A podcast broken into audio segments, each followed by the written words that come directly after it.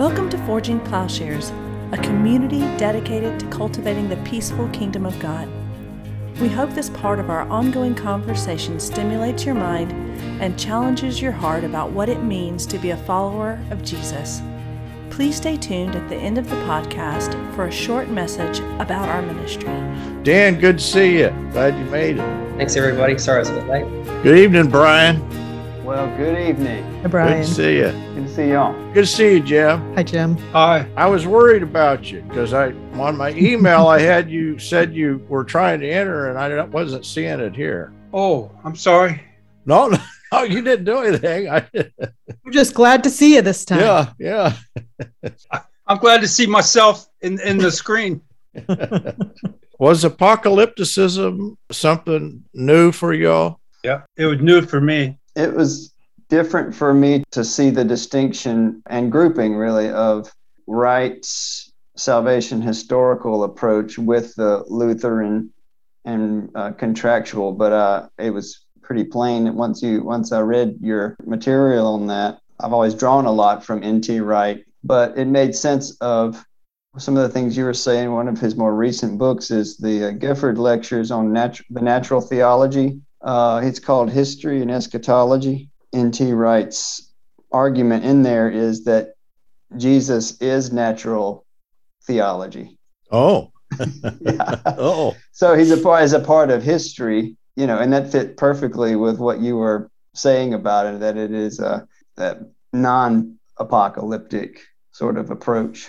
Yeah. And that's not to take away. At, at least you understand where he's coming from. It's not to take away from his scholarship, and but he is he is working a particular program. hmm So that if if you had to explain, maybe Brian to Jim and Janice, Contractual theology sets up sin and salvation in terms of lawbreaking and punishment. As Douglas Campbell says, it is as if salvation is offered to human beings first by means of law keeping. Then we realize that we cannot really keep the law. Then we can move on to plan B. I like that. That was helpful.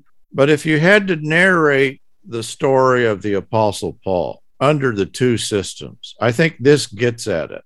That is, how do you tell the story of Paul? Let's start. Let's start with a contractual theology. It wouldn't float. I think it breaks down there Doesn't quickly. make sense, right? because he he actually did keep the law, therefore should have been a shoo in.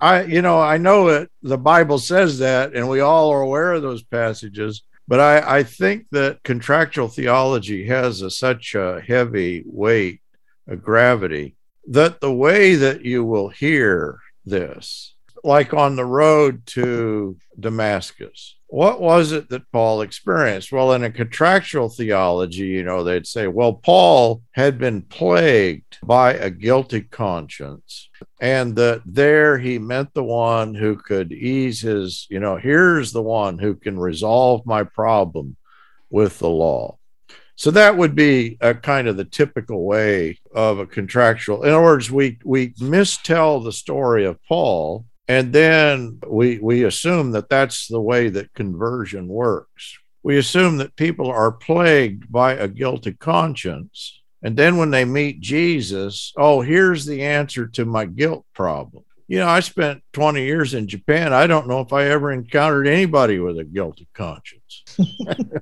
other words, guilt is not really a concept that Japanese have. We we have it here that and and of course then we project that onto Paul. We projected it onto what the law was supposed to do. Campbell does a nice job of this. Actually, I did a couple of interviews with Campbell, and I said, you know, really, the part of your book that I thought was quite ingenious is your whole description of plan A, plan B system. And he said, well, actually, that's not my stuff. He said, that comes right from Thomas Torrance. Mm. Campbell has spent a lot of time with the Torrances, and Thomas, of course, the father, was the one who translated Karl Barth into English. And so, in some ways, this kind of overlaps with a, a Barthian understanding.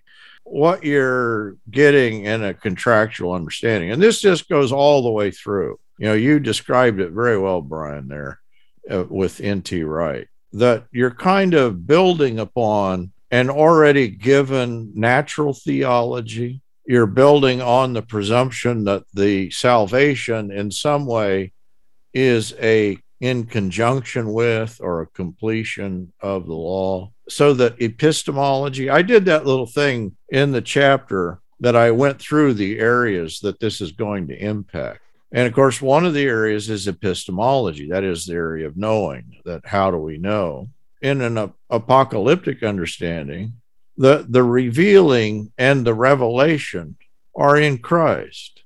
He is the revelation and he's what's revealed. You know, some people accuse Barth of a kind of ghetto mentality, but I, I think rightly understood, it's not that. It's that here is the way that you read history. We're still going to do the Old Testament, we're going to still read Genesis.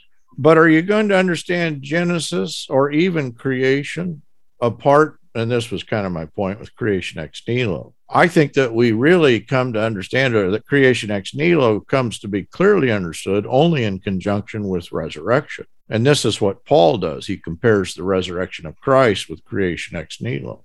I think that we could spend a lot of time spelling out the difference between contractual theology and apocalyptic theology. But let's do one more thing here before we move on. And that is what in the in the two systems, what does the problem and solution look like? Well, in contractual, someone has to keep the law. And so presumably Jesus was the only one who could actually come, fully keep the law sinlessly, and so that contract has been kept for us by him. And then I don't know, you then add on the, the whole punishment for sin. I don't know exactly how they tie that in, but yeah, it actually doesn't work very well because he keeps the law, but then so no one should need to be punished, right? Yeah. So why would anybody? Well, then it turns out that he doesn't do it for everybody because that's that immediately poses a problem. If it's for all people, well, then what about the people that are punished? So then they say, well, not, it's just for limited atonement. It's a, limited atonement, which is just an abhorrent doctrine. And then you get predestination, you know, that those are chosen are the ones who get to go to heaven.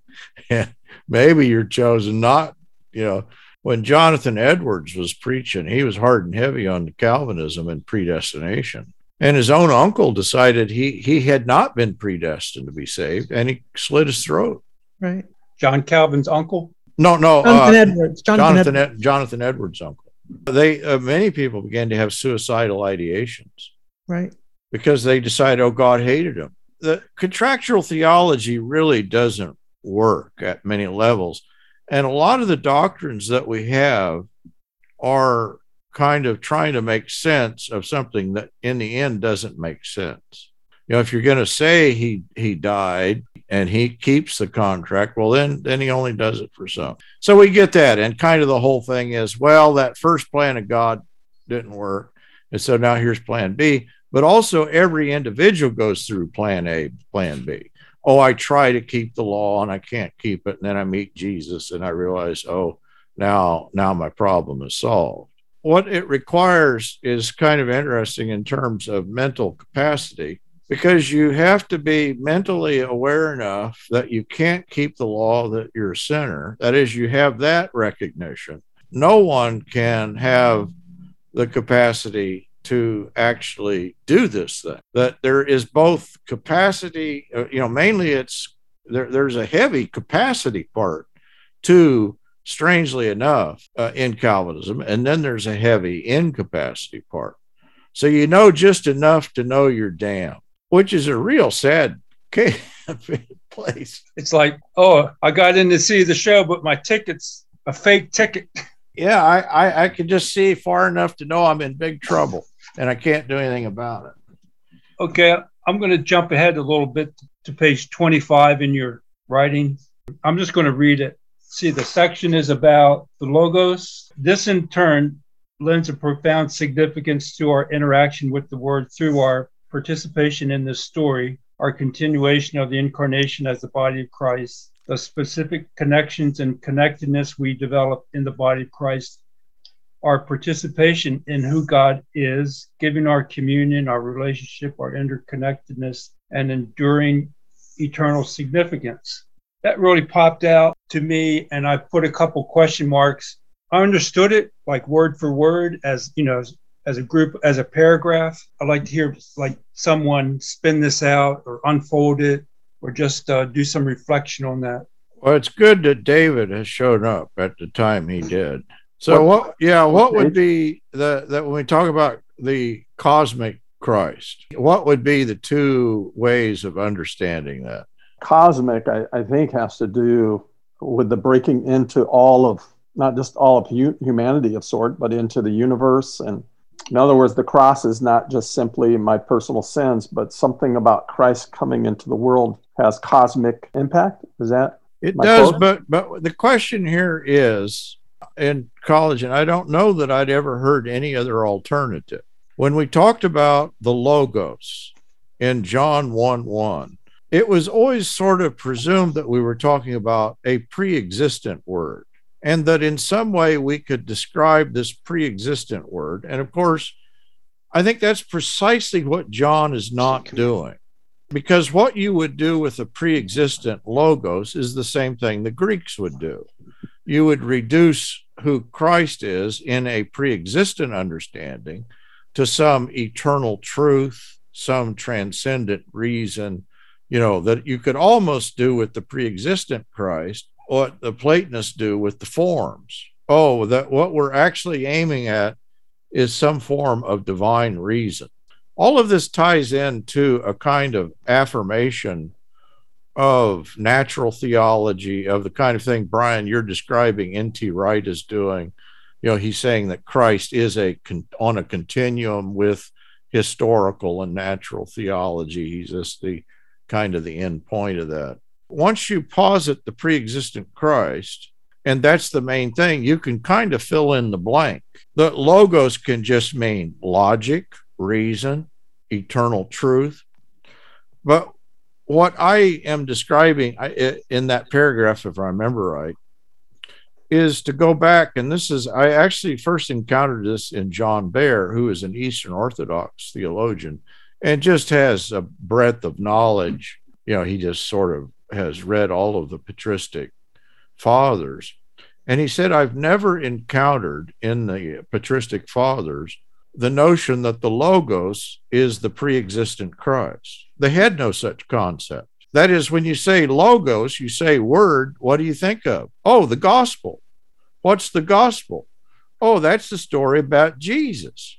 So when you're talking about in the beginning was the word, we're talking about Jesus. We're talking about Jesus is the Christ. This may make your head hurt a little bit. You know, we tend to think in a kind of linear fashion. And I think this is another difference between contractual theology and, and an uh, apocalyptic understanding. And so the early patristics, even when they talk about the incarnation, you know where they think of the incarnation beginning, they picture it unfolding backward in time from the cross. They're picturing Christ when we say the center of history.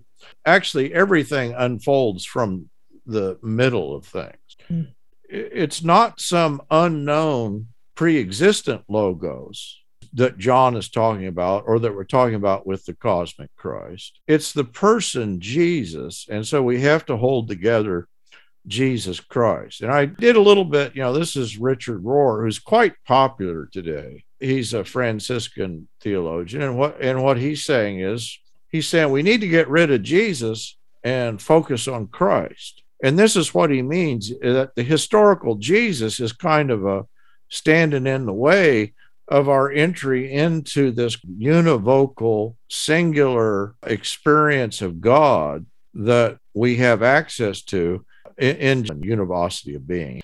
If you had to trace what emptied the world, disenchanted it, what the radical Orthodox guys would say, they would say it was the Franciscans and precisely this doctrine. So it's kind of strange that people are turning to Richard Rohr, who claims to be re enchanting the world. It's an undoing, I think. It's a Gnostic, a, a kind of Gnostic light form of Christianity in which you would separate the humanity and the deity of Christ. And so that's the idea here that when we, when John is talking about the logos or we're talking about the cosmic Christ, Christ breaking in, how does he do that? He does that in who he is in the person of Jesus of Nazareth. It's a historical, that is, that from this point in time, there is an opening up, a breaking in. It's apocalyptic. And so the cosmic Christ is connected to the person work of Jesus. Maybe we get this picture for eternity before the world was created. There was the Father, Son, Spirit talking and communicating and having a good old time. And then, you know, hey, let's create. And Jesus, before that time is ready to break, now going to break in. Did I read right that somewhere you, you were saying that that's maybe a wrong picture of Jesus? Yeah, I'm just saying the, the we know who God is, we know who Christ is through the person work of Jesus of Nazareth. You know, what was God doing before he created the world? Well, there's a problem with that question in that we picture creation in a linear timeline. And of course, if you just think a minute, you, you know, was there an eternity of time before the creation? Well, if there was an eternity of time before the creation, the creation would have never happened because it ain't finished yet. Oh, well, maybe it's just a half an eternity. Well, no, that doesn't help either. In other words, the way that we tend to think of eternity is a long time but that is inherently contradictory. So, what this is calling us to do is to reconceive our understanding of how time and eternity intersect in the person of Christ. Even the word ex nihilo can become problematic Oh, you mean like there's nothing there that kind of resided outside of God before he got busy creating. And so he took a bundle of nothing and he kind of shaped it. In other words, that's nonsense. I hope you understand. And I'm not saying we can conceive of this. I'm just saying that there are certain ways of conceiving of this that we shouldn't. That our tendency is to think in a linear fashion, in a kind of Greek notion of time, one of the things, and this is, I think, the last thing I did in the chapter was say we need to reconceive of time, that it, in a Hebraic sense, there is this kind of event oriented time. What's the defining event? Well, it's the it's Jesus that is the defining event. That ex- that is the unfolding of first of all what creation means and what the Old Testament means, but it's also then that we project eschatologically too, so that there is a kind of unity in time and eternity. I really liked your suggestion that Jesus was always the the point of creation. Jesus was always going to come. And so the, the question in my mind is how then does one explain to yourself and to others then where did sin come from? And how is that not pointing to a plan A, plan B scenario. Because I mean, it does to me that sounds kind of silly. The plan A, plan B is if, oops, God didn't mean for that to happen. Now what am I going to do? That just, right. it just doesn't fit with my view of God. Yeah, yours is the big question. So let me sidestep the question momentarily and come back to in the Eastern Orthodox understanding, this is, you know, this when you or back to the early church fathers, the thing that has been preserved is that creation is being completed in Christ. So we often picture it, oh, there's the six days and then God rested. But actually, even that story where you read, well, wait a minute, Christ is doing something strange with the Sabbath. He said, I'm, I'm the Lord of the Sabbath. The writer of Hebrews says we can enter into the seventh day. That is, the, the creation is being completed. The pleroma, the unfolding, the thing that began in Genesis the is still unfolding in Christ. And that's actually the picture in John when he talks about in the beginning was the word and the word was with God.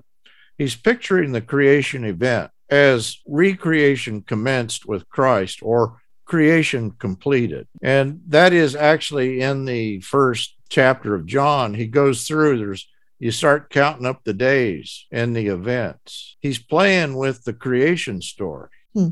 There's seven days and, and concluding in the cleansing of the temple. And now the Lord has come to his temple. That's the significance of Jesus entering into the temple. John is is using a lot of imagery uh, throughout the book. You know, if you read John in just kind of a flat, literal way, you're not going to get the book. And of course, this is John is the way the favorite book of people like Origen and others. They're going to read what we call allegorically, but maybe they're just reading theologically. This was one of my classes that people would get offended. You know, you just, it's just there that in John in the beginning, you know, was the word he's using language of my, in my father's house, there are many rooms. Where is that house? Is Jesus up doing carpentry work in the heavens?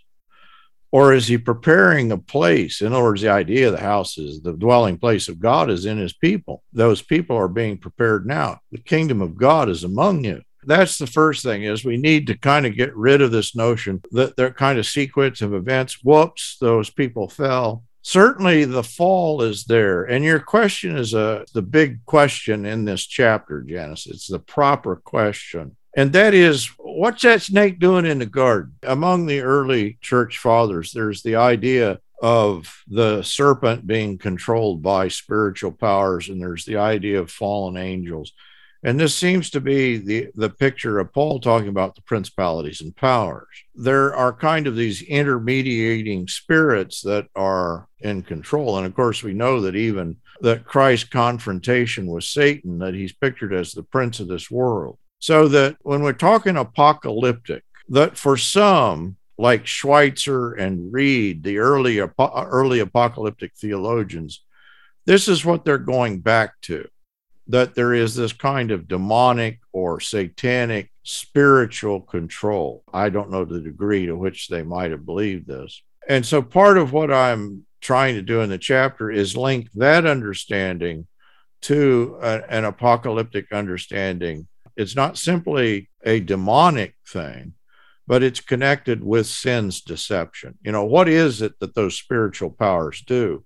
They enslave to death. How do they enslave to death? Through the deception of the original, you know, the serpent, but also the deception is an ongoing deception. And that is thematic in scripture. I, am not exactly answering your question. Your question, yeah, but what's that snake doing in the garden? Especially since Calvinism will say, okay, that was God's whole idea. He needed sin, he needed evil so that he could display his mercy, wrath, grace. You know, he needed an excuse to get Jesus up there on that cross I, I just I want another explanation than that because I don't buy that. And that's what you're going to get in Calvinism. You're going to get it that they're all going to come up with a reason for evil. Oh, God needed evil, you know, as a kind of uh, soul making theodicy or part of a free will choice. You got to have they get they get to choose. I think all of those are inadequate. In the end, I don't have an explanation other than to say I do believe that what we're up against is of a cosmic proportion. What do I mean by that? Part of the redefining, the anthropological redefining that we're doing, is we have to look again at what a human being is. We kind of have this sense of an, a human being as an individual. I think that's already mistaken. Human beings are constituted as human beings corporately. And of course, that failure of being human gives rise then to a kind of alienated individualism what we are meant to be is a corporate body functioning together through one another. And I think the same thing is true about creation. That is, that it's not simply that we are to be a unified people, but there was originally, I think, a unity with creation. Creation itself is, is affected by human failure so that those who were the to carry out the care, you know, dominion mandate often gets misinterpreted. Oh, we were in control and we can use this as a resource.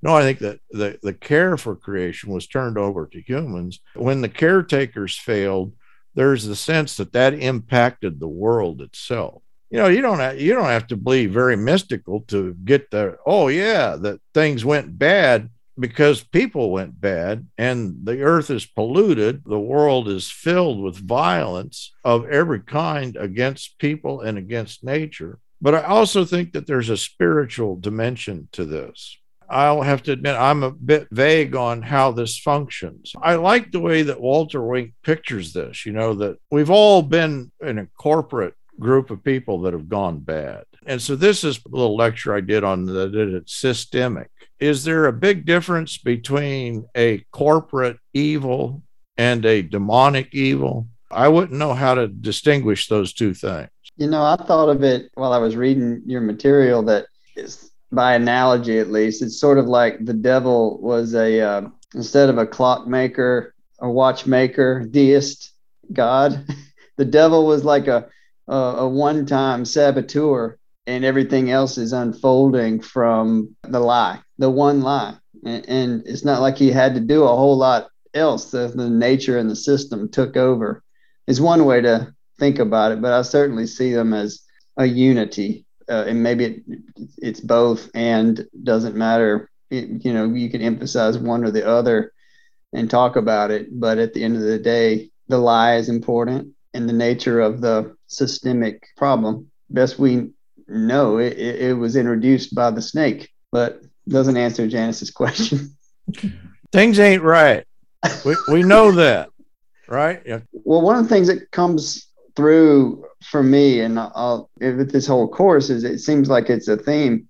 The word charismatic gets it. You brought it up one time at least, but it's the one event that Christ reveals the nature of the problem at the same time Christ reveals the the solution. And it's one revelation. And, and that works against, or at least is in contrast to the plan A, plan B two step. I find that repeating itself in a lot of just the feel as I read it. And I'm not able to talk about it completely, but it does come back again and again that there's a unity to th- this view. Part of me just wants to say it's beautiful and and seems true, resonates, but it also simplifies, sort of like Occam's razor wants to. Must be true. Well, that was kind of my goal is say in apocalyptic theology, I'm trying to draw together the idea, you know, is it law? Is it demonic? Is it what is it?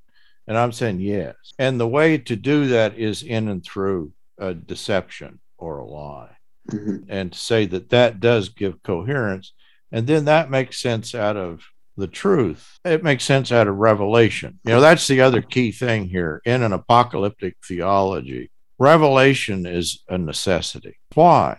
Because, you know, there is this sense of a darkness, of a cosmic, a world constituted in the darkness. That's the picture of John. And the light has broken into the darkness. I don't think we can get our feet. Uh, and that was sort of my picture with capitalism. I changed the word. I noticed in the chapter, I, I went back and forth. Is the world disenchanted or misenchanted? McCarraher's book on capitalism, he's saying it's a misenchantment. And I kind of like that. That is, that money does almost everything that spirits used to do. That we think of money as this vivifying, you know, that's what brings things to life. But of course, in another sense, we can step back and say, yeah, but we all recognize that it's just money, that it's just a piece of paper. And so we know it. This is Zizek, and we do it anyway. We know it ain't true, but we do it anyway.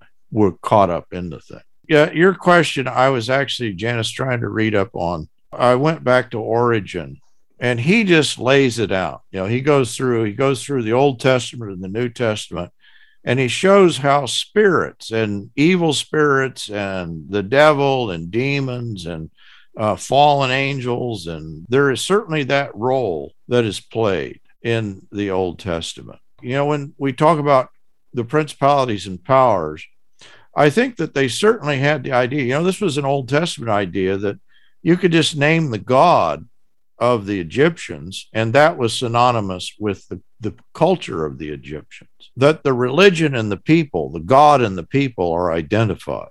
And so, however you want to take that, if you want to take it, you know, that certainly fits with Walter Wink's picture that there is a kind of shaping spirit. Is it actually a spirit, or is it just this kind of corporate failure that we enter into? I tend to go back and forth. But we know that people are evil. We know that right today. A megalomaniac who wants to be in absolute control is willing to kill off hundreds of people and displace millions of people. But that's not unusual in the history of the world. That's just that's normal for evil people. That's the idea behind an apocalyptic understanding. What would be candidates for the nature of cosmic bondage? What has us in bondage? Desire to escape death, right or no? That's what I would say. Death denial, death drive. Is that satanic? That's the way it's portrayed biblically that that is the lie of the serpent, not just in Genesis, but also in Isaiah and other places that a covenant with death. And that explains kind of the survival of the fittest mode that we're in. Yeah, I think that's it. The article by William Fraser, he lays it out very nicely. He does everything but go to Genesis. That's basically what he's saying. He's saying there's death denial, that that's what's undone in Abraham and fulfilled in Christ. I use the example of money. Can you think of other examples? We've said uh, cosmic bondage through fear of death. I use the one of capitalism, but could you provide your own illustration of other forms that cosmic bondage might take? After the Enlightenment, dependence on scientific method and reasoning, reasoning, it's been purported that you know superstition is completely historical, washed away with science. You you uh, described it in more detail as uh, science has its uh, priests, so-called priests. You could draw parallels with between science and and religion. That's one thought I had. Yeah, a kind of scientism, and the science is seen. You know, this is I, Newtonian science is the neat illustration of this because Newton is positing these absolute laws, and nothing, even God, can't break these laws. And so when God creates, he inserts the world into time and space. And out of a Newtonian world, we get deism that unfolds, I think, into secularism and atheism, so that it's the same problem in a sense, but now the misenchantment or disenchantment, it just becomes a flat legal thing. Yeah maybe this ties in or maybe it doesn't. I'm, I'm taking a class in uh, autism, someone that helps shape behavior for autis- autistic children. And there's different ways to you assess what they choose. So you lay out five or six items and they pick one item over others that might be a key to, like, if you give them a, an incentive, like during a 10 minute session. We're just three or four weeks into the class, but question comes up in my mind is do we assume we can measure, I mean, everything that we can imagine exists? And, and so I see this unfolding of measurement working with autistic kids. Everything can be reduced to data, and we use that data to form decisions. I just feel a question mark coming up in my mind. You know, just if we have enough information, we can, I don't want to use the word control, but shape behaviors. And, then an, a parallel thought is what we all have heard or read about social media doing to our, you know, we part of this matrix. We're swimming in the matrix. We'll never admit it, at least. Yeah. Yeah, exactly. Who wrote The Manufacturing of Consent? I know Chomsky refers to it, but I don't think he coined the phrase. Yeah, that we're inundated with information, so much so that information has displaced, you know, and that was Allan Bloom's case years ago, he said, Oh, we've displaced understanding with information in our educational institution. So you don't go to university now to, to study the humanities or, you know, you go to get computer science degree. Right. And so all people are treated like Pavlov's dogs. You just need to figure out what steps to take and then you can figure out how to control people. And I, I do believe that that sort of research and that sort of manipulation has been going on for a really, really long time by people who serve the principalities that we don't want to serve. And I think we're all aware of it at this point in time. It's not that this hasn't been in place for decades, but now there's a kind of split because, oh, wait a minute, we've got two sources. You know, we've got CNN and we've got Fox News. Are people being brainwashed in different directions? At least we're aware now this thing is pervasive and insidious. Is there another way of illustrating how the cosmic bondage may, in fact, be playing out? What about ontotheology? Because that's what I feel like I'm up against. I mean, I, I kind of l- link all of that with law. You can go round and round with it. It is law, it's the principalities and it's the order of things, and just the question of how that bondage can be illustrated by even engaging theology. Yeah, theology's got to be the biggie. Yeah. right? Yeah. Of the co- forms of cosmic bondage. Religionism is what I religion, this is the biggie.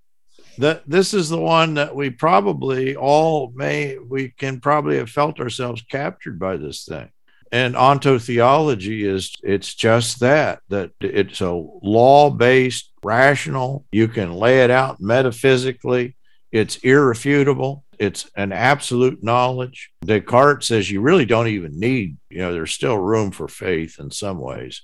His point with you know the cogito god is not subject to doubt even. That has been with us for some time yeah. It's foundationalism. Foundationalism yeah. And of course the foundation isn't christ and i think that gets mm-hmm. it because what we mean apocalyptically and epistemologically is no we really mean we begin and end with christ he is yeah. the alpha and omega that our knowing and our understanding do not incorporate Christ, but they unfold. And I think that may be the key one here in an apocalyptic understanding that you really can't begin elsewhere. How does resurrection address the issue? Resurrection, I think, takes us to an apocalyptic, but how does resurrection address the issue of cosmic bondage? The problem of cosmic bondage is, is that it brings death to everything the cosmos, humanity. The resurrection then swallows up death. You could just add on to that, you know, that, that that's it, but that in some way, finitude, an immanent frame, in the words of Charles Taylor, you know, the idol is kind of that. That's the idea of an immanent frame. That is, you absolutize, make infinite something that is finite. You make absolute something that is contingent. You make nothing something. I think that is kind of the key. And so, what's happening in resurrection, the immanent frame, the death denial system, that no longer, it no longer binds us epistemologically, morally. That is the sense that resurrection opens that up, it breaks that open. And I think that is a psychological, epistemological, religious. I think that just goes all the way through. I was going to relay uh, one of my favorite pictures uh, theologically that's this unity is i think it sums up the apocalyptic really well is rowan williams i read him say before that the church is nothing other than the people standing around looking into the crater that was made by the resurrection scratching their heads wondering what just happened so the resurrection is that the single apocalyptic event. It's like time uh, rolls from there. Yes. Um, yes. Um, specifically in the incarnation, that that event is the crater. I mean, it's the meteor. Yeah. It's yeah. meteor that hit that that the implications of which uh, we're still are unfolding. And so it's the shorthand, I think you said, for apocalyptic faith, the kind of faith and, and vision that that comes. And it, it was a gradual process, even for the the disciples on Easter morning and following to know it, to know that just did not add up to the world order that they were used to. And it didn't even add up to their vision of what Jesus's ministry was. And certainly they were kind of stuck in that mode of despair, like Jesus was cursed. Jesus is cursed or Jesus is Lord for that time they were well he died and then even when he was resurrected and showing himself to them they couldn't recognize him because this is the epistemology. It does all kind of come back to the radical nature and apocalyptic nature of the knowledge that christ is risen. Uh, it sums up the apocalyptic theology. Yeah. And this, this is kind of where um, my calvinist friends the resurrection is is just kind of a footnote because everything revolves around that cross. You almost don't need the resurrection, except that, well, yeah, there will be a resurrection, but ultimately, I, I, I see that they really don't need a resurrection because everything they've got to say is at, at the cross. Yeah, just quoting Calvin, he says as much that all of salvation is there in the cross. He does. It's not that he doesn't do stuff with the resurrection, but he uh, it, it is as kind of an addendum. Spurgeon's gospel is simply just the cross. Matter of fact, he says it. It's well, he says it's the cross. It's ultimately Calvinism. all five points of Calvinism. Mm-hmm. That's that's the good news for him. You know, where does resurrection play? Isn't that the life? Isn't that where it's all swallowed up? And well, he he's assuming that. And I said, no, he's not assuming that. He's he's stopping at the cross. Yeah.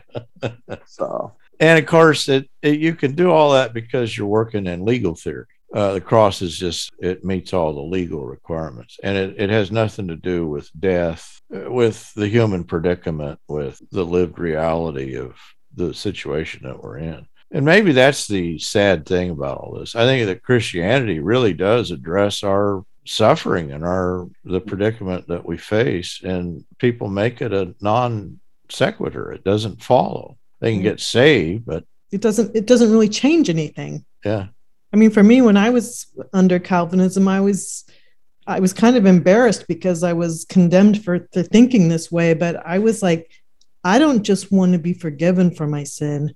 I want to be done with it. I, I want this out of me. You that's know? George MacDonald. That's exactly what he said. But he they said- told me, no, you shouldn't even feel guilty for it. You know, Jesus paid for your sin. You never think about it again. You should never feel guilty about it. I'm like, that's just not good enough for me. My heart Yeah. breaks that that sin is a part of my life, that I hurt the people that I love, that I disappoint God, that I'm not what I ought to be. That's what I want. And that's to me, that's those are the glimpses that I got in scripture from since I was, you know, eight years old, that God was offering me something more than just this blanket pardon. Yeah, yeah, that's that. You you sound like George MacDonald. He said, "Man, I'd rather not have. If that's all it is, I don't want it. Right. I want it. I want my sin taken away." How is it that we can undo our captivity to what I think is the reigning understanding through resurrection? How does that? How does resurrection address dualism? a prevalent way of thinking has to be the, sep- the, the separation of the flesh from the spirit or the material you know from the good and in this belief material is bad and spirit even soul is good. And this sets up the dualism between good and bad yet the resurrection counters these false ideas because it does not uh, see this duality. Certainly the flesh can be corrupted but the whole purpose of the resurrection is not to separate us from our bodies but to restore our bodies. You know, this is actually this is just Hegel, but I think Hegel's just doing Genesis. And that is, he's saying that in a Kantian understanding, you've got the noumena and the phenomena, and then there's there's antinomies, and they're, you know, you can't explain them. And Hegel comes along and says, yeah, and that's the way that human knowledge functions. There's always these opposed pairs. There's the thesis, the antithesis,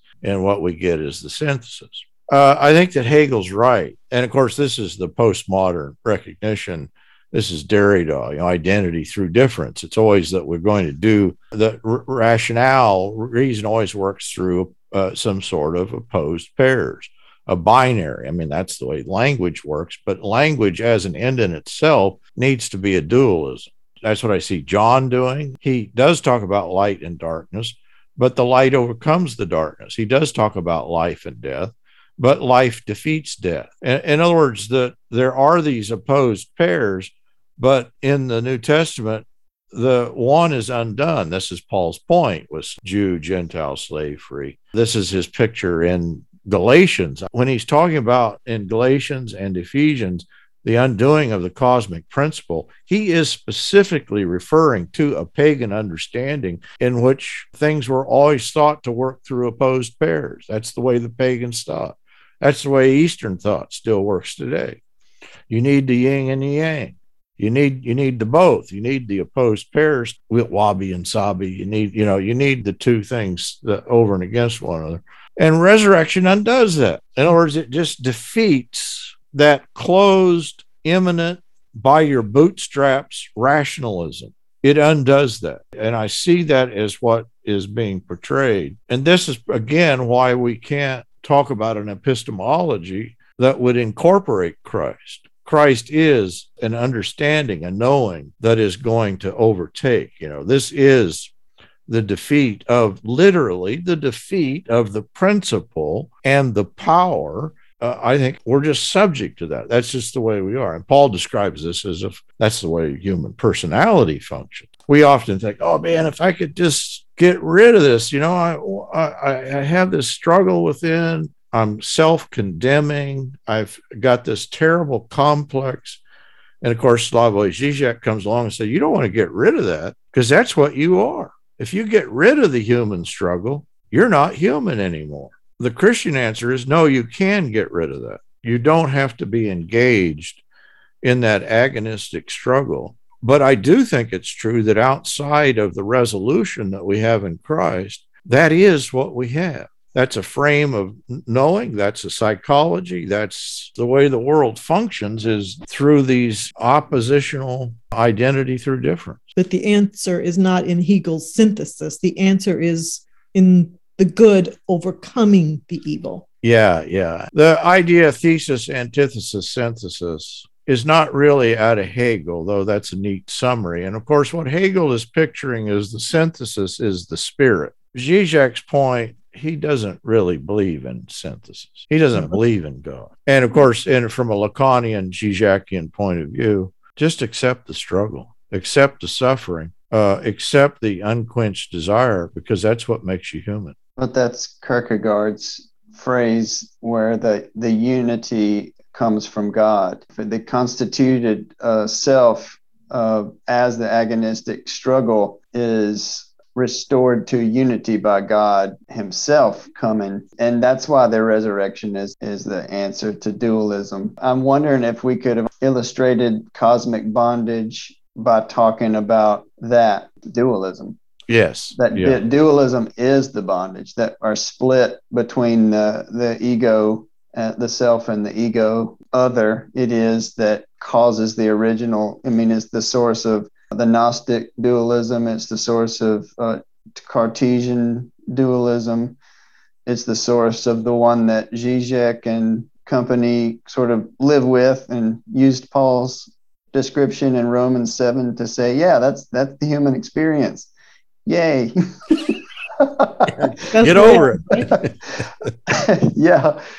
That's kind of the heart of it is as far as I can conceive of right now is the is this that split is like you said on page 13 is the question is it the influence of Greek philosophy? Is it new ageism and eastern influences or is it simply the natural human tendency dualism? Is it the natural human tendency? And and i think probably because of the bondage the experience of bondage and we lack language for it um, unless you're really versed in freud and that's what that's one of the most exciting parts of this whole deal for me is is recognizing just how to say very simply what our bondage is and therefore at the same time the the answer is new life in Christ and participation in God's God's life. Yeah, and that's that's what I'm doing with the psychoanalytic stuff. You can do this philosophically, and there's the dualism, and the psychoanalytic stuff just makes it personal. Oh, this is definitive of what human personality is doing. Yeah. We barely get close to theosis, and here comes Matt. Matt is here to save the day. is human tendency really just the deception of Satan? I mean, whenever I see people say, "Oh, that's just the human tendency," I don't know. That kind of goes back to the oh, sin is innate; it's something that's in in you. Whereas to me, it's like that's a result of our deception because we are deceived. We presume that we must do this and that and this and that. I'm glad Matt's here because I think Matt's sensibility, Matt's more spiritual than I am. but this is actually an Eastern Orthodox understanding also. And that is the instead of original sin, what do you call it in Eastern Orthodoxy, Matt? You're right. saying do we have something other than that? But yeah, we don't have original Right. So what is the word? Uh, concupiscence. That that one we're just kind of all born into families and cultures and peoples and you know, this is very Girardian, which is the next chapter. That desire is mimetic; it's imitated. Right. And I think we do imitate. It's nearly irresistible. We imitate. You know, what's valuable? What's valuable is what people desire. We want what other people want, and their wanting it makes it desirable for us. So desire is a learned activity. And of course, Girard himself is going to talk about. Girard, I don't think believes literally in the Satan but he's going to depict it. He's going to depict this as again. Is it spiritual? I boy, if there is the spiritual, we must be touching upon it. Evil spirits here of this kind of corporate delusion, this drive toward drive toward nothingness. You know, that just is is all consuming. But yeah, it's obviously not simply an inherited guilt, but it's a corporate failedness and then to a corporate redemption that I see that's the body of Christ that we're we're failed corporately and we're redeemed corporately. And of course when we talk about being failed corporately uh, the idea is that that is an alienating process. That is an undoing of, of who and what we are. The corporate redemption is a unifying process. It brings us together. Two people fighting the same enemy are brought together momentarily. And that's actually what Girard's going to talk about. You know, the scapegoating mechanism, that's what unifies people, is what they are all against. But you understand that's a very fragile way for a culture to hold together because uh, if the scapegoat fails as a kind of sacred object, then the culture falls apart. Then you need another scapegoat. How does anarchism address the cosmic problem? And maybe you don't like my word here. I'm an hey, anarchist. Okay. it's a deliberate confronting of counterfeit authority in any form that it's unmasked organized violence, labeling people and groups, false narratives that appeal to ego, and manipulating people's thoughts or stories that reduce their ability to perceive deception. Yeah. It's anti arche. It's against, I just see that's what Paul's saying. We're, we're over and against the arche, the principles of the world, the power principles and powers. I'm just anti institutional enough that I think that any arche, any power, any principle in this world is always going to function this way.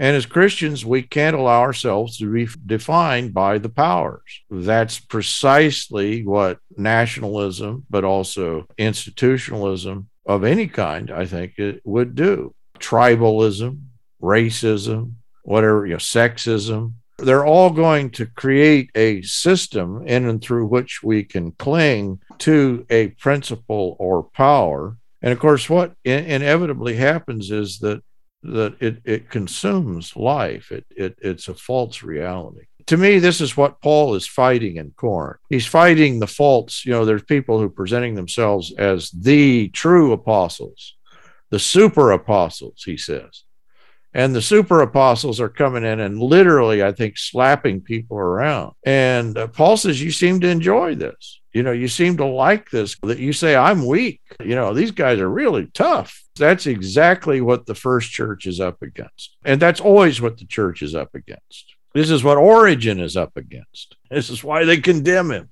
You know, the church is going to turn on him, the very bishops that he's dealing with it's just there. I, I don't know how to get around it other than to say, as Christians, we just have to step outside of the city. We have to move out of the principalities and powers. And I'm not saying you, there aren't an, any number of ways to nuance that or do that or to ne- negotiate that.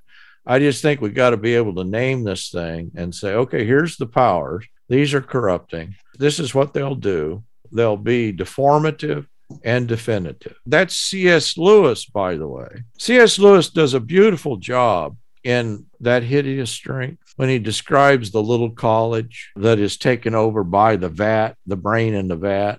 And if you've ever been in a little institution that is gone bad, you know, people are striving to to attain what is just hideous. That's why it's called that hideous strength, that the power over other people, I think is the great lure that we continually, and I, to me, that's what anarchism is. It's anti-arche against the principles of powers, as opposed to chronos, which is Greek time. But of course, we're inundated with chronos. It, I, I think the mechanical clock is almost a byproduct of a thought that came before the mechanical clock. Chronos is that kind of thing that just beats itself out you know the picture is the the chronos you can't grab a hold of it. It's always just it the it's a young man with the ponytail and you can never grab the ponytail. It is a, a ever elusive ever fading unfolding of time. It is almost the equation I, I see it as death. In other words chronos is just a kind of chronological unfolding sequential unfolding and the, the time is the dominant force. Whereas kairos is just a meaning filled event. Kairos is, you know, that's the Hebrew kind of understanding, but I think that's the idea of the time of redemption.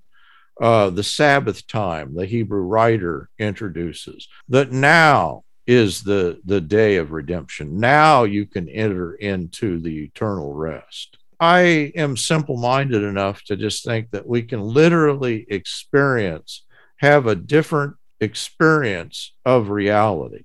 I think that time is a prime part of our experiential reality.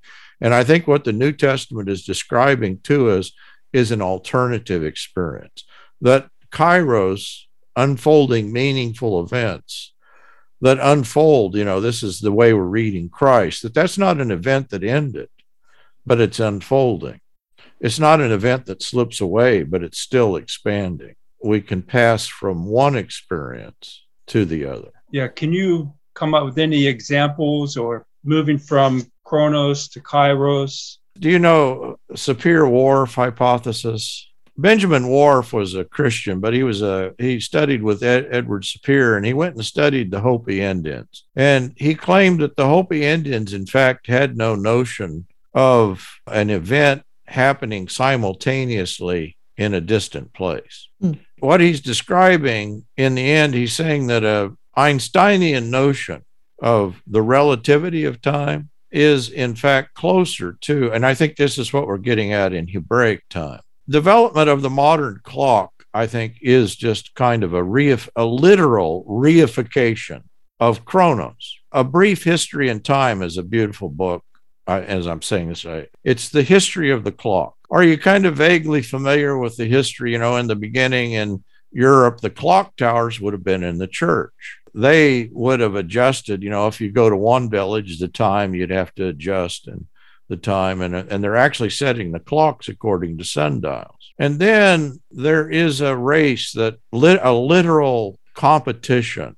between in England, uh, several countries participated in this because they could not navigate in a ship longitude and latitude apart from a timepiece that would keep time on board a ship. You, you know, they had weighted clocks that wouldn't do that. And so they developed the mechanical clock further and developed the, you know, you understand that the 60 second minute and the 60 minute hour and the equal hour, those are all a fairly recent event invention.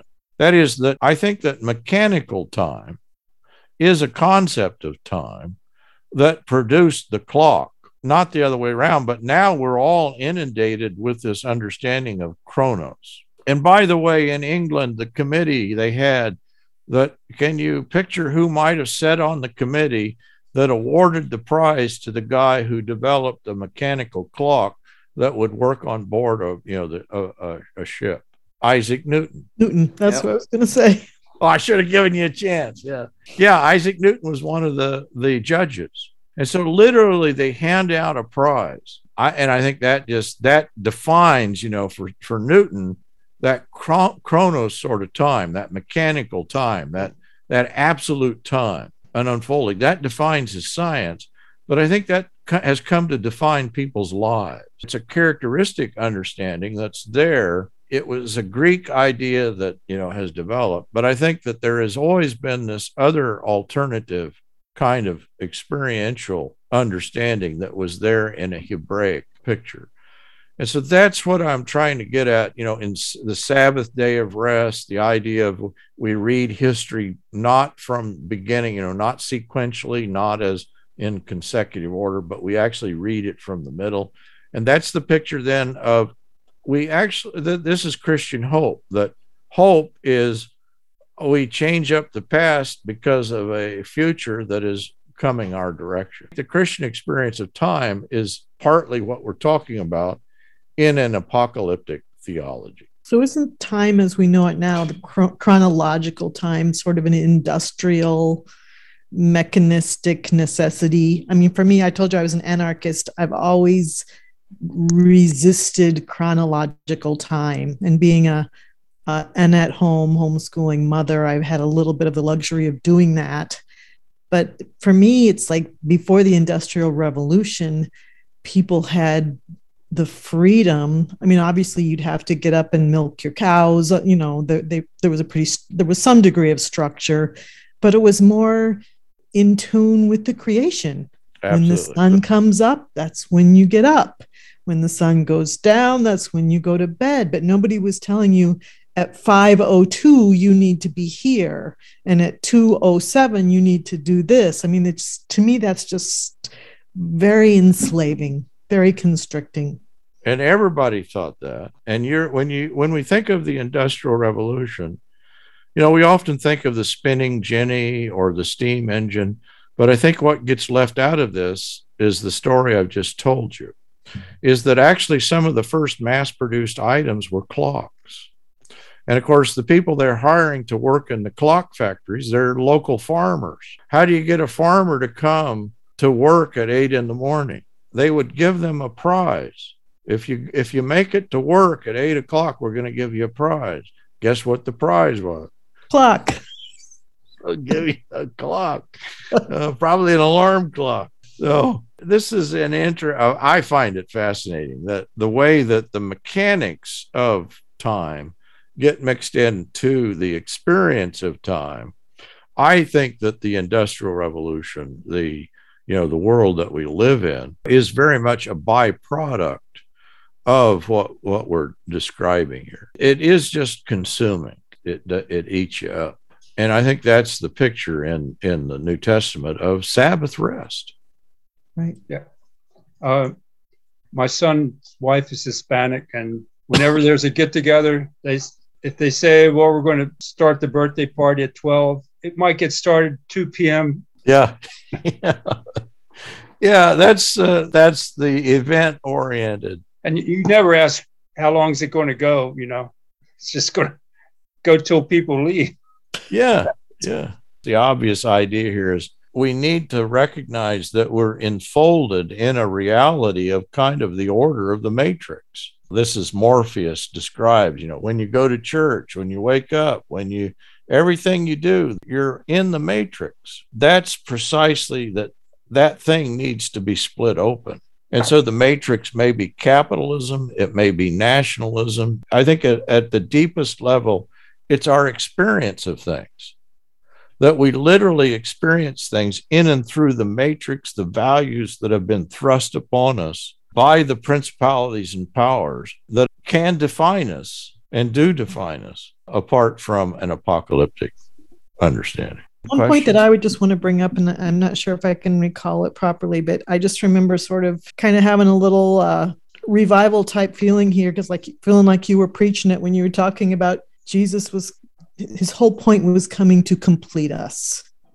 I mean, to me, that just it was just it's just balm to my soul because that's that's just how my heart sees who God is, who Jesus is, what this is all about. It's not this, oh, you're you're a sinner in the hand of an angry God. I'm going to make you pay for all for you know dishonoring me or whatever. To me, that just never felt right. And I just the music of of seeing that God, from the very beginning, it was all about love, and it's always been about bringing us to completion, to be all that He ever intended us to be. And I just, all the language of wrath and punishment, you know, what, whatever kind of wrath there is, in my opinion, it's a, it's a wrath against the sin that's trying to keep us from becoming all that he intended us to be. It's not a wrath against us because we're not good enough or we made him angry or we didn't do what he wanted us to do it just it just seems very small and ugly. I'm so glad you're in the class janice. That's what needed to be said. That beautiful thing that you just said that's that's really what we're talking about. That this should just waken us up to the love and joy that we're surrounded by.